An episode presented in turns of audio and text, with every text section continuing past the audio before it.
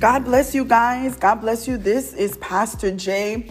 My gosh, the day is done pretty much. It's almost 5 p.m. I'm finally coming in to record a message for you guys. This is not the norm, as you know.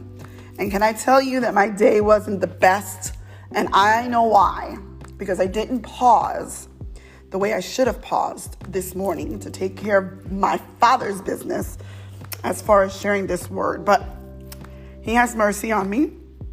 Here I am. It's not too late. I decided to just pause a moment to digress and just to seek his word and share with you something encouraging as well as allowing it to encourage me first. Amen. So I pray that you're good on this Tuesday afternoon, um, almost evening. The scripture that I'm in today um, is Psalms 119 2. 119.2 and it says blessed are those who keep his statutes and seek him with all their heart. Ay ay ay. Blessed are those who keep his statutes and seek him with all their heart. Praise god. So what i want to say to you today is that we've got to press in. We've got to go a little bit deeper and we've got to ask the father to know him even more to know his heart, to know his ways, so that we can respond just like our Father responds. Ay, ay, ay, ay, ay. You know, I wish I would have read this earlier today. Uh, what is God teaching me through this, right? We may get bad news and we don't like that bad news. Our response might not be the best at the moment. But then if we sit and we think, wait a minute, what is the desire of my father? What is the will of my father? What is he trying to show me? What is it that he wants to do? Here we are. You know, if we would stop and we would seek him out first and we would press in for him first, we're going to get a lot of the answers. We're going to get a lot of the answers way in advance before anything even comes our way, strikes our, you know, strikes upon us. It's going to be already answered and we're going to know how to deal with the situation and we'll know how to respond to it. So I want you to reflect on that this evening. You know, how can you draw closer to God today? And I, I could say this right now. The first thing I need to do is understand that there's nothing I need to be doing. Nothing else matters before I start my day. And what matters is that I first seek out my Father. That's it.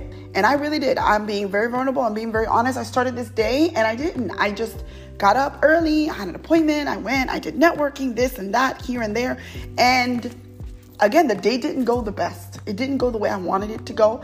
And I don't think it went the way my father really wanted it to go. But I think it's that my father wants to teach me something here. And I pray that you take the advice that I'm giving and those that are under the sound of my voice and can hear what the Father desires of us. And it's a discipline. We have to have a discipline, seeking Him before anything. So what I can do to draw closer today to God is one, I can take the time early on in my day to study His Word so that, that I'm prepared for whatever's coming. Two, I can set aside time to have a conversation with God. Take the time out, talk to Him. And three, I can ask God to show me any areas of my life where I'm not obeying Him. This morning I was disobedient. I'm not beating anybody up. I mean, everybody has their own way of doing things, your own relationship with God. But for me, it wasn't the norm. It wasn't the norm. It's not what I do, it's not how I do it. And I am accustomed to doing what I do the way I do. And there's a reason for me. For me. Amen. But again, I know that my Father loves me and He forgives me, and this is Him teaching me through His Word.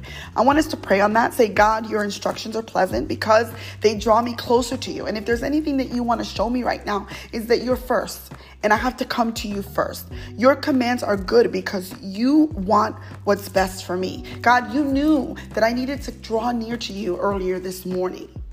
You knew that, God. If I ever get tired of obeying you, please remind me of this and show me the joy that is found in your presence. Fill me with a deep desire to seek you in Jesus' mighty name.